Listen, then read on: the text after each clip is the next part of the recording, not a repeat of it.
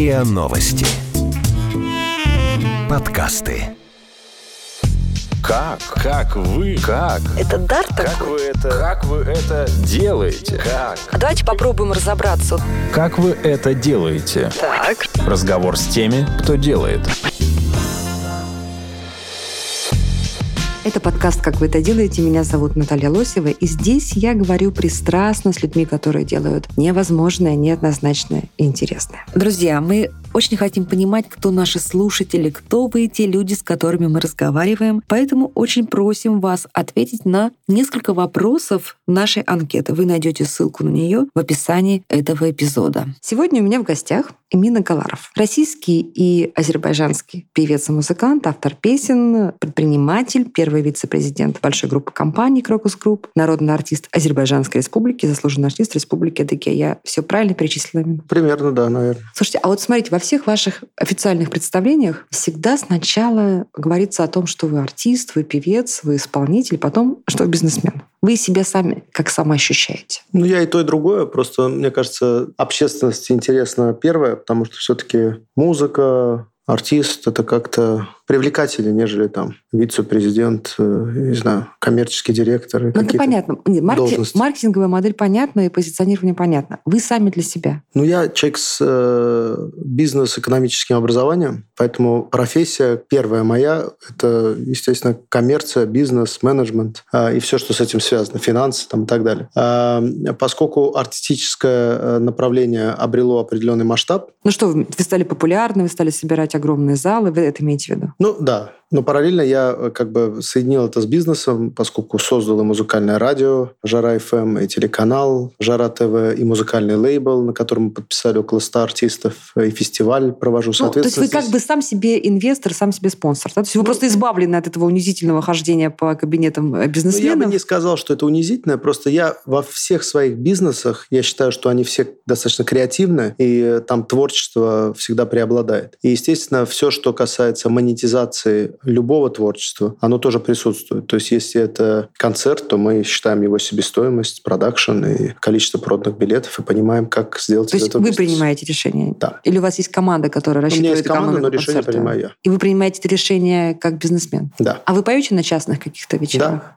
И когда вы поете на частных вечерах людям, которые едят и веселятся, вы себя как ощущаете, что вы партнер или вы там, не знаю, вы хозяин, которых принимаете? Или вы да нет, все-таки конечно. Если, если кто-то заплатил какую-то крупную сумму за мое корпоративное выступление, люди веселятся, я в этот момент работаю. Хотя, возможно, вы как бизнесмен богаче этих людей и успешнее. Но это же этим не мерится. У каждой минуты моего времени, наверное, есть какая-то себестоимость. Поэтому я могу сидеть в этом кабинете и заработать иногда меньше, нежели выйти на там, 20 минут на сцену, спеть где-то на корпоративе. Поэтому я считаю, что от этого отказываться просто не имею права, потому что, э, ну хотя потому что я занимаюсь благотворительной деятельностью, и деньги на улице не валяются. Поэтому если я их могу заработать, я их заработаю. Насколько вы в своих решениях независимы от старшего поколения семьи? Ну, в частности, от папы. Если говорить откровенно, все проекты, которые я курирую в рамках э, Crocus Group, и если это решение глобальное, от них зависит судьба компании, естественно, я пойду и посоветуюсь со своим отцом, потому что он единственный владелец, и я всего лишь управленец какой-то А, вы части. наемный сотрудник. Да, какой-то Но вы части его наследник. Ну, это Извините. моя сестра тоже наследница, мои внуки. То есть, кому он оставит наследство, это его личное решение. То есть сейчас вы наемный менеджер. Абсолютно. А что касается всех своих бизнесов, э, а их достаточно много, решения принимаю я абсолютно самостоятельно, в том числе и как бы мое музыкальное направление. А вот этот огромный долг, который сейчас существует у компании, да, по-моему, порядка двух миллиардов, да, успех? 1,8. 1,8. Он отбивается вашей концертной деятельностью, то есть вашей, вот, той вашей частью, которая про зарабатывание денег в шоу-бизнесе? Ну, конечно же, нет. То есть я думаю, что миллиард восемьсот в долларах долго не отбивается концертной деятельностью ни одного артиста на нашей планете. То есть тогда концерт должен стоить, я не знаю, 20, 30, 50 миллионов долларов, чтобы это отбивалось. Это примерно наши ежеквартальные платежи Сбербанку на обслуживание тела и процентов кредита. Ну, вот вы когда утром просыпаетесь э, с какой-то там проблемой, эта проблема касается э, вашей части творческой или э, предпринимательской? Ну, по-разному бывает. А Иногда я могу проснуться без голоса, и у меня впереди концерт. У вас впереди проблема. Нет, это творческая проблема, которую надо решать. Все бизнес-проблемы, они решаются в рабочем порядке. Если говорить о нашей кредитной нагрузке и деятельности компании, то есть при долге миллиард восемьсот, у нас есть достаточно оборота, чтобы обслуживать этот долг, у нас достаточно объектов и квадратных метров коммерческих коммерческого профиля, которые позволяют нам расти и обеспечивать этот долг. Соответственно, это чисто такая крокусовская история. При этом я могу сказать, что мои э, бизнесы, такие как ресторанные, не обременены никакими кредитами, кроме там лизинга оборудования на, на кухне, например ресторанов около 30. Что касается медиахолдинга «Жара», он тоже не обременен кредитами, соответственно, лейбл сегодня зарабатывает, артисты зарабатывают, и здесь все на общих основаниях. Я тут, когда готовилась к интервью, разбиралась с вашей биографией ранней, детства и мина. И у меня немножко не сошлись файлы. То есть, с одной стороны, картина рисуется такая, да, то есть ребенок из э, не очень обеспеченной семьи, двухкомнатная квартира с одним окном. Ну, я бы не сказал, что она не очень обеспеченная была. Семья была обычная, советская, поскольку я 79 -го года рождения, в принципе, все семьи были друг на друга похожи, и квартиры тоже. И мебель Папа в этих не был тогда успешным бизнесменом. Но тогда же бизнесом нельзя было заниматься. То есть Ну, бизнес слушайте, пришел знаем, в 89 году. А цеховики? Ну, мой Вы отец знаете. не цеховик, он тогда учился, поэтому мы жили достаточно скромно.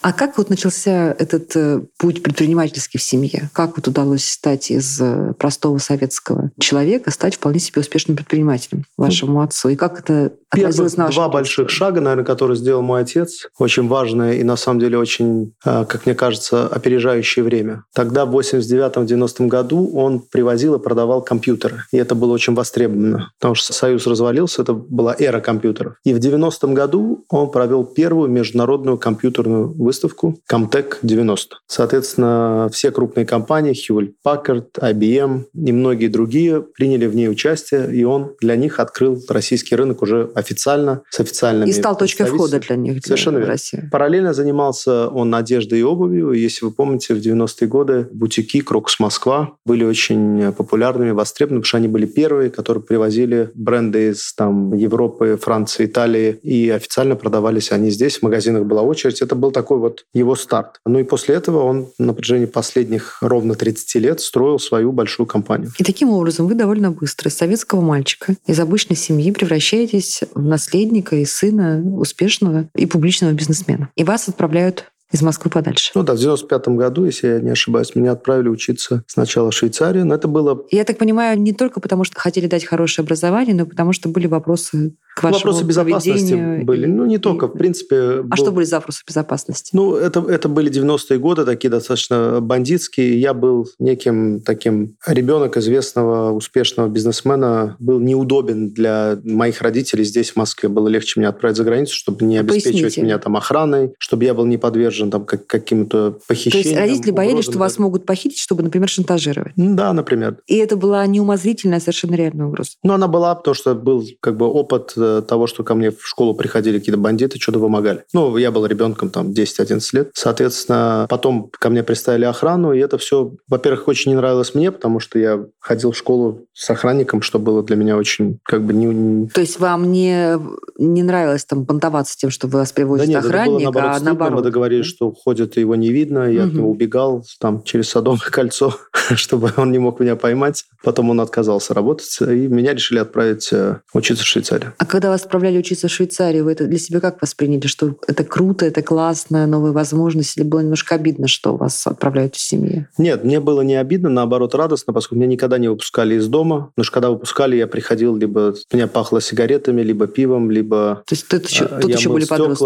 Мгм. либо... Стекла били? Да, мыл, бил, все что угодно. Мыли стекла, в смысле, какие у машин? Да, на Садовом кольце. Вам карманных денег не давали? Не давали никогда. А Нет, папе не было стыдно, что вы там ходите, окна моете? Но он не знал, а потом я помыл э, окна какому-то ему знакомому. Ну, естественно, Отлично. дома очень сильно влетел. И вот все эти факторы, они повлияли на то, что родители решили меня отправить. Когда они решили отправить, для меня это была как раз свобода быть вне родителей и жить какой-то самостоятельной жизнью. Я быстро втянулся. Втянулись во что? В самостоятельную жизнь, в, в смысле, что вы продолжали также хулиганить, или, наоборот, взрослели, как-то собрались? Ну, сначала продолжал хулиганить, а потом потихонечку начал взрослеть, и мне всегда хотелось заработать, поэтому, если это была Швейцария, я играл на деньги в карты и в нарды со своими сверстниками. Потом я, когда Прекрасно. меня отправили в Америку... Папа знал об этом? Тогда, наверное, нет. А когда я попал в Америку, я просто занялся eBay, интернет-торговлей. Э, Ну, у меня были какие-то первые работы, там, заправки, э, электронный отдел в магазине Kmart, То есть рестораны. семья старательно старалась вас не избаловать и не искусить? Я думаю, что это деньгами. было подсознательно сознательно, потому что просто не хотели давать мне карманных денег, боясь, что я их потрачу на что-то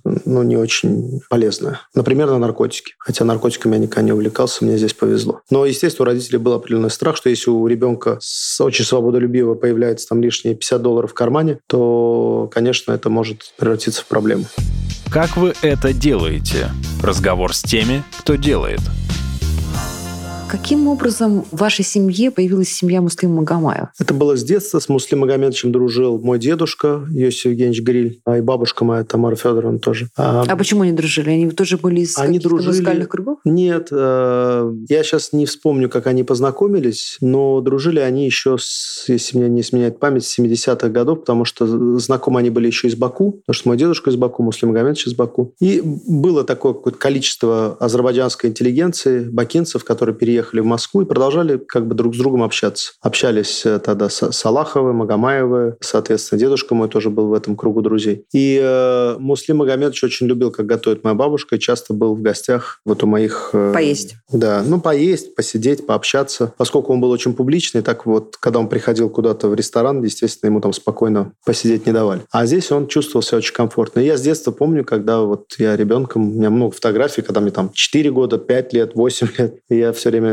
на руках у Муслима Магомедовича, Тамара Ильинична всегда. И Вы давно очень... виделись, Тамара Ильинична? Последний раз я видел дня четыре назад, приезжал к ней на чай. Вы общаетесь? Э, домой, да, на Лермонтов. Ну вот если по-честному, то есть, ну только честно, это какой процент в вашем имени, маркетинге вашего имени, вот это вот публичное благословление вас, Магомаева? Ну здесь нет никакого маркетинга, потому что я с Муслимом Магомедовичем уже, когда я подрос, и э, до того, как он ушел из жизни, последние, наверное, там 6-7 лет, мы очень тесно, тепло общались. И э, вот будучи в этом кабинете, иногда я мог звонить, мой телефон был написано, уже были тогда первые айфоны, по-моему, было написано Магомаев. И я, Муслим Магомаев, здрасте. А зачем он вам звонил? Ну, мы о чем-то беседовали, как, там что-то он, он тогда много проводил времени в сети, читал какие-то статьи, заметки, что-то могло его задеть, он хотел это обсудить, и он понимал, что я, естественно, с радостью разделю любую тему с ним. А мы часто говорили о музыке. Я часто приезжал к ним в гости. Мы музицировали, что-то планировали вместе записать, спеть. На последнем его юбилее как раз пели песню «My Way» вместе. И э, это мое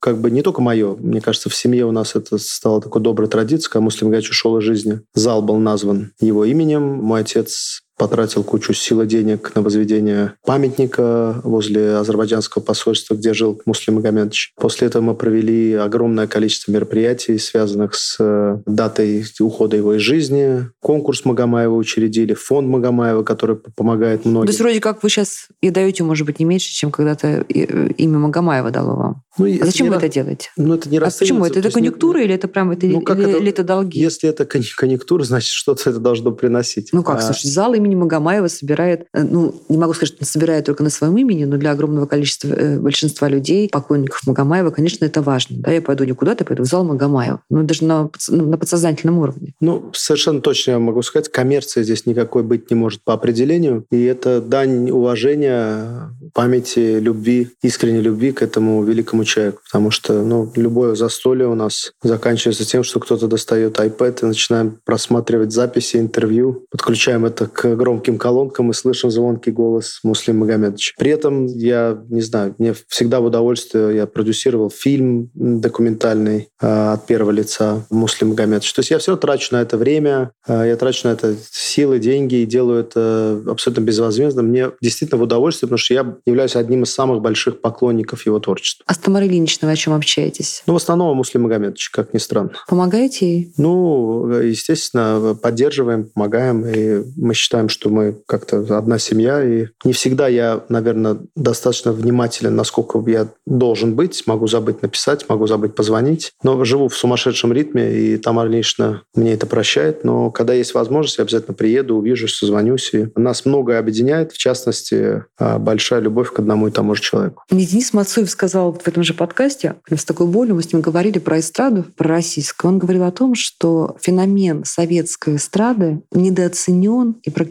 утрачен. Да, когда мы говорим про качественную советскую эстраду, мы, конечно, говорим про Магомаев. Ну, в том числе про Магомаева. Вы в своей продюсерской музыкальной деятельности думаете об этом? Вот о том, что была такая крепкая советская эстрада, уникальная, очень качественная, которую сейчас многие считают абсолютно обезличенной и, ну вот, не утратившей вот эту свою уникальность. Вот в этом смысле ваши какие-то Ну, какие мысли? Моральный. Ушел Советский Союз, и вместе с Советским Союзом ушло очень много Что, вкус? хорошего и очень много плохого. То есть э, здесь нельзя сказать, что э, люди потеряли вкус. Есть какие-то мировые тренды. Мы слышим как бы музыку, которая популярна во всем мире. И, наверное, артисты, которые сегодня находятся на эстраде, равняются на то, что актуально и модно сегодня. Что касается качества, я не могу сказать, что сегодня на эстраде нет профессионалов. И это было бы нечестным заявлением. Просто из-за того, что вот в нашей жизни был Муслим Магомедович, он как бы обладает недосягаемым уровнем. И на фоне него блекнет все остальное. Поэтому здесь как бы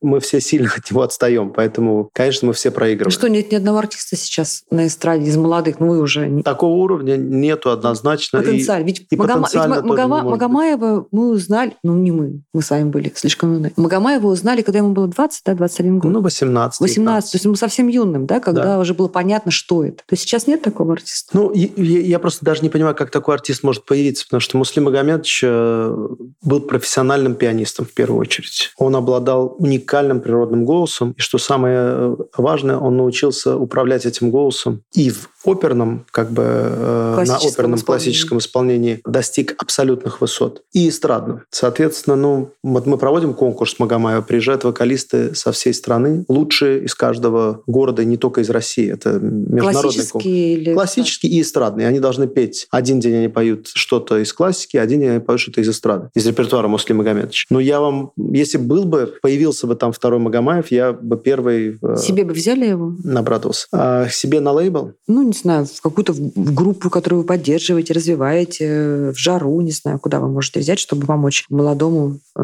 Ну, это зависит, потому что на самом деле, ну, если говорить о жаре, это молодежная современная музыка, ориентированная на возраст там 12+. То есть, э, Вы зачем это делаете? ну, потому что это бизнес, это актуально. То есть это только про деньги это история? Нет, это тренд сегодняшнего дня. Тренд в чем? Ну, кроме того, что Ну, это тренд в том, что бизнес. это то, что люди сегодня хотят слушать. То есть нельзя пытаться продавать то, что сегодня будет не актуально. А вы считаете, что вообще вот не должна быть такая идея у человека, который не только сам исполняет, но и влияет? А вы, безусловно, конечно, влияете на то, что люди слушают, потому что у вас залы, потому что у вас технологии, вы умеете раскручивать, то есть не только как исполнитель, да, вы умеете там кого-то привлечь, инвестировать, поэтому вы, безусловно, агент влияния. Это не накладывает на вас ответственность вот по формированию вкуса, да, там, по, может, какому-то изменению тренда? Или это все таки вот конъюнктура и только бизнес, честно? Ну, ни первое, ни второе, потому что, во-первых, ответственность есть, поэтому мы для артистов лейбла «Жара» и в, эфире «Жара FM» и «Жара ТВ» и на фестивале мы пытаемся бороться с тем, что молодые артисты пропагандируют там наркотики, алкоголь. Мы, в принципе, это запрещаем. Мы пропагандируем здоровый образ жизни, стараемся все это делать достаточно интеллигентными текстами. То есть у нас есть своя миссия, но заняться вдруг... У вас прям худсовет какой-то есть, который не про- худсовет, мы просто общаемся с тексты? артистами, люди, которые как бы руководят процессом, мы с ними договорились о какой-то общей концепции. И э, даже песни, которые э, нам приносят молодые артисты, которые у нас популярны и которые мы понимаем будут хитами, мы пытаемся помочь переделать вместе с ними тексты для того, чтобы, ну, как бы не переступать эту грань, да, потому что понимаем, что этих артистов слушает молодежь, и, ну, не хотим, чтобы откровенно была Было песня. песком э, старческим, звучало и не, и отталкивало зрителей. Ну, с одной стороны. С другой стороны, чтобы мы не навешивали какие-то ярлыки, что вот круто быть обдолбленным и кайфовать там в запое, условно. Потому что где-то это, может быть, и была бы коммерция, потому что это всегда очень актуально, какой-то протест. Поэтому здесь надо искать золотую середину, потому что если все-таки ты ведешь коммерческую деятельность, но будешь делать только то, что ты считаешь правильным, актуальным и нужным, ты похоронишь свой бизнес. И, соответственно, ту возможность, как вы говорите, волшебную палочку, которая у меня сегодня есть, что-то продвигать, популяризировать э, и чем-то управлять, я ее просто потеряю. Вы смотрите шоу «Голос»? Ну или синюю Редко. птицу. А, Вам это не интересно или, вы, или вам это бесполезно? времени. У меня нет времени. Ну, то есть посмотреть там на каких-то вот будущих артистов, на ко- которые вам были бы интересны. э, Я иногда смотрю, иногда кого-то отмечаю, иногда даже могу послать ролик кому-то. Можете позвать? команде. Увидеть кого-то по телевизору и позвать к себе? Могу обратить, э, позвать не могу, могу обратить внимание своей команды, которая занимается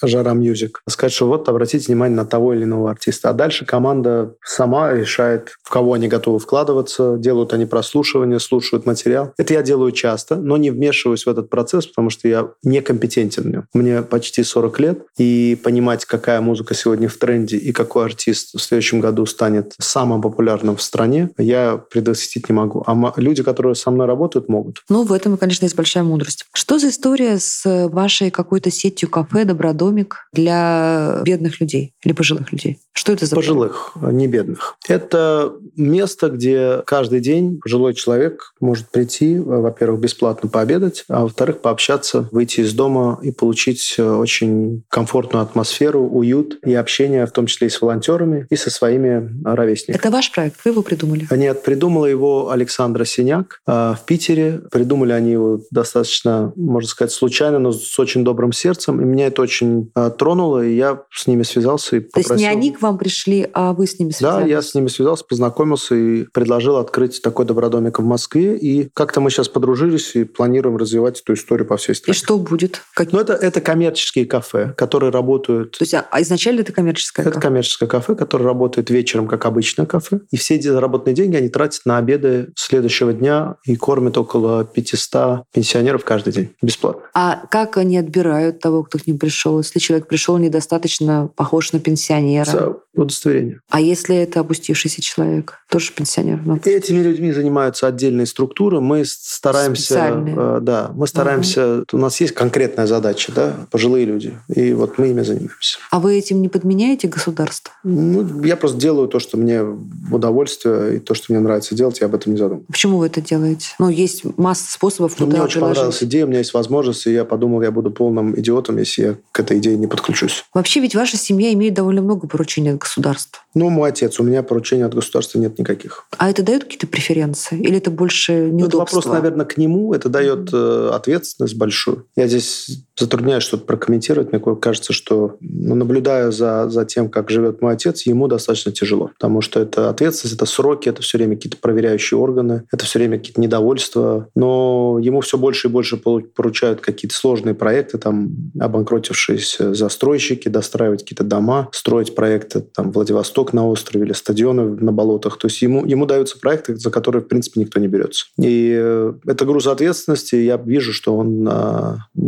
достаточно сильно перегружен, и настроение у него в основном не очень хорошее. Поэтому можно сказать, что это не доставляет ему большого удовольствия. Гордитесь папой? Да, очень. Но при этом вот то, как вы об этом говорите, не выдает вас, знаете, большого желания подхватить дело и вот всю эту ответственность на себя взвалить. Ну, на себя. У меня другая ответственность. Мне кажется, что я все свои сыновьи функции последние 20 лет очень четко выполняю. А Я часть его большой команды. Все, все, где я могу быть полезен, и все, что поручено мне, я достаточно ответственно этим занимаюсь. И, как мне кажется, я могу ошибаться. А Он доволен, наверное, результатом, но тоже вопрос к нему. Но параллельно я занимаюсь какими-то своими проектами, стройками, ресторанами, медиа, музыкой и так далее. И я благодарен за возможность иметь какую-то свободу, заниматься параллельно чем-то, то, что доставляет мне непосредственно удовольствие. Вы по отношению к своим детям похожи на своего папу? Мне трудно ответить на этот вопрос, потому что мы живем в другом времени. Мои дети живут в других условиях, э, в других странах, можно сказать.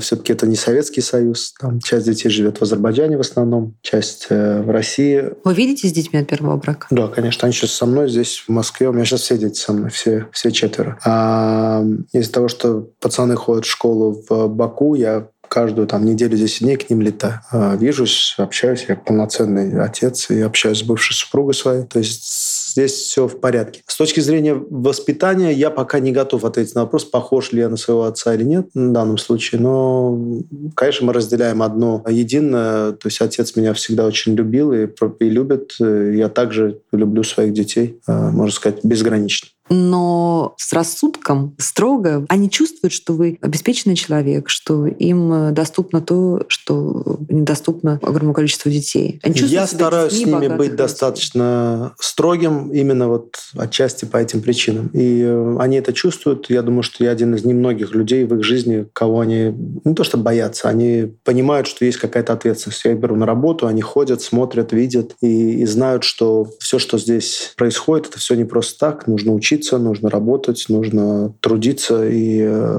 как бы жить в свое удовольствие. В принципе, как бы это такая история, которая не про нас. Ваша вторая жена из довольно сложного сегмента, да, шоу-бизнес, она из индустрии конкурсов красоты. Ну, она там была достаточно недолго, поскольку в 19 лет у нее родился первый ребенок. То есть как бы у нее семейная жизнь началась достаточно рано. И после этого она уже не занималась профессионально?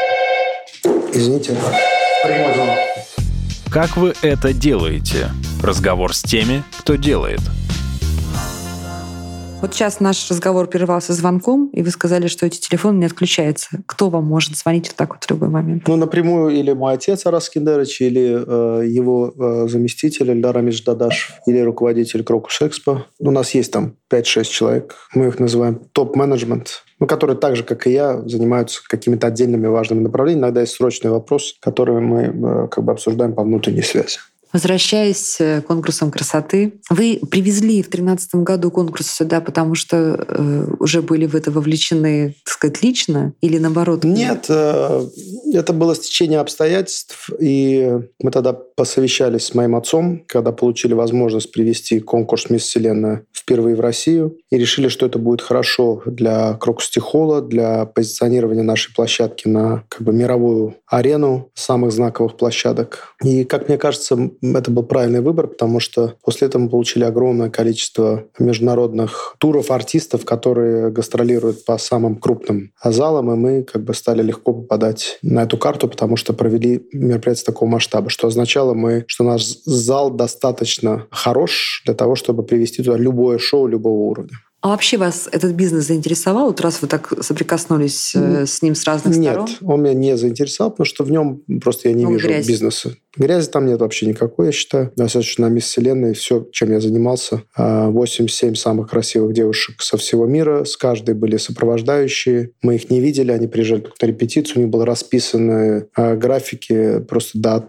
умопомрачения. Я даже не понимаю, когда они спали. Приезжал Дональд Трамп, присутствовал на репетиции, и я вам лично скажу, что не просто грязи, то есть это абсолютно рабочий процесс. То есть, э... А насколько объективен отбор? Ну, это было жюри, поэтому все зависит от жюри. И жюри было, это были люди со всего мира, а, и сам А там есть какие-то кланы, которые, знаете, там продвигают свою участницу или свои ну, стандарты? Я ничего такого не заметил. Мне кажется, все было очень объективно, понятно и И в, в любом случае вас это не увлекло? И не, не будете больше проводить? Ну, если будет возможность, и она будет совпадать с моими целями и задачами, то я готов рассмотреть любой проект. Но прошло уже сколько там, 6 лет, и больше никаких конкурсов я не проводил, поэтому, наверное, мне это неинтересно. Сколько у вас концертов запланировано на 2020 год, ваших личных концертов? Ну, сейчас, я думаю, около 50, но обычно мы в год даем около 100 концертов. Ну, то есть каждый третий день вы... Не совсем так. Я езжу в туры блоками. Допустим, я еду на неделю. За неделю даю там 6 концертов. То есть работаю каждый день. Потом я на неделю возвращаюсь, работаю в офисе. У меня есть какие-то периоды, когда у меня плотный гастрольный график. Там за месяц может быть 20-25 концертов. Может быть месяц вообще без концертов. Например, в августе я не даю концерты никогда. Почему? Отдыхаю. Хорошая позиция. А где вас любят? В каких странах? Где вот вы приезжаете, понимаете, что да, здесь меня знают. Я вот... Ну, знаете, сегодня я думаю, что практически в любой развитой стране я соберу достаточно приличный зал. Вот первый это, будут, был... это будут люди э, преимущественно местные или все-таки выходцы из СССР? Ну, у меня такой микс, потому что это и выходцы из, из СССР, это русскоговорящая публика, иммигранты, это азербайджанцы, это турки. В Америке это в том числе и американцы, потому что у меня был большой проект с Дэвидом Фостером. Мы делали большой телевизионный концерт на канале PBS, это Public Television. И он был показан в 600 городах. Я даже помню, Филипп Бедросович Киркоров мне позвонил, говорит, как, как тебя показывают сейчас в Америке твой концерт? Очень красиво, круто, поздравил, порадовался за меня. И мы поехали тогда в тур, действительно, я пел из там, 20 песен на концерте, одну песню на русском языке, весь концерт вел на английском, потому что в основном были американцы. Поэтому, мне кажется, в любой стране мне сегодня рады, чему я очень тоже рад и благодарен, что это так случилось. А вот в нашей внутренней эстрадной тусовке, кроме Киркорова, с кем вы еще ну, приятельствуете? Я близко дружу с Григорием Викторовичем Лепсом, у меня с ним и совместный бизнес, с Максимом Александровичем Фадеевым. Тоже совместный бизнес? А, да, у нас кафе у дяди Макса, два ресторана уже. С Григорием Викторовичем у меня тоже несколько ресторанов. Рюмка водки и лесной. Вы Фадееву как-то помогаете в его творческом кризисе, когда он... Но, знаете, он не нуждается ни в какой помощи, у него нет никакого кризиса. Все песни, которые он мне написал... всех разогнал? Он все песни, которые мне написал, они все стали огромными хитами. И вчера у него был абсолютный аншлаг к Рокстихоле. И он сегодня один из, наверное, топ-10 самых популярных артистов именно по собираемости в, у нас в зале, потому что у нас огромный зал, и его собрать очень трудно. А вот у тех, э, тех с кем вы не имеете общего бизнеса, артисты не относятся к вам, знаете, с такой какой-то ревностью или предубеждением, что ну вот мы-то тут, понимаешь, живем на то, что спели, а этот бизнесмен себе балуется. Ну, мне трудно балуется. говорить за других артистов. Я, в принципе, можно сказать, что общаюсь и дружу с кем-то чуть ближе, с кем-то менее, практически со всеми. И это единственная причина, почему мне удается собрать, наверное, всех на фестивале «Жара» летом в Баку. Около 250 артистов. Это практически все существующие артисты сегодня в стране, действующие. И начиная от самых молодых, а, заканчивая такими огромными звездами, как Алла Борисовна Пугачева, Софья Михайловна Ротару. И у меня со всеми, я считаю, что хорошие отношения. Я чувствую, что ко мне, в принципе, относятся все достаточно хорошо. А «Жара» так и будет азербайджанской историей? Или Нет, планируете в Россию? В следующем году «Жара» пройдет в Дюссельдорфе, она пройдет в Тель-Авиве, в Сочи. А, мы сейчас в переговорах у нас в Майами. Поэтому я думаю, что около восьми, может быть, десяти гастрольных фестивалей будет в следующем году. В Монако будет 8 мая, в Дубае. Поэтому планов много. А это на что похоже из э, проектов, которые были прежде? Ни, ни на что. То есть... Таких проектов не было это такой совершенно уникальный формат, да, когда ставится бренд фестиваля как да, и как чего, по всему миру. Как группа того, артистов или как Это формат? разный микс артистов в зависимости от региона, страны. А, мало того, это телевизионный формат, то есть это показывают э, на канале э, Жара ТВ, то есть любой человек, который туда не попал, может увидеть Жару не только в Баку, но и а, по телевидению, но и там в Дубае, Монако, и всегда это такие очень а, красивые, необычные мероприятия. Через 20 лет, когда вам будет 60, вот какая вы? Мне через 20 лет будет 59. Извините, пожалуйста, через 20 лет, когда вам будет 59, и скоро будет 60. А боитесь, да? Нет, я не боюсь. Не пугает вас? Что, цифра 40 ну, Сейчас 40, вас будет потом 50, 60. Ну, дай бог, будет и 70, посмотрим. Я Идеально. буду этому рад идеальная зрелость у вас какая? Кто вы будете? Чем вы будете заниматься? Да все тем же самым. Мне главное занятость, а новые идеи, новые проекты. И каждый свой день я трачу на, на достижение или приближение. Но это целям. будет больше шоу-бизнес или такой вот фундаментальный это, это будет шоу и бизнес. А какой именно, я сейчас сказать вам не могу. Это был подкаст «Как вы это делаете». И сегодня я говорила с Амином Агаларовым, российским и азербайджанским певцом и музыкантом, автором песен, предпринимателем, первым вице президентом группы компаний, человек-оркестр, человек-предприниматель и бизнесмен. Подписывайтесь на подкаст «Как вы это делаете», где я пристрастно говорю с людьми, которые делают невозможное, неоднозначное и интересное.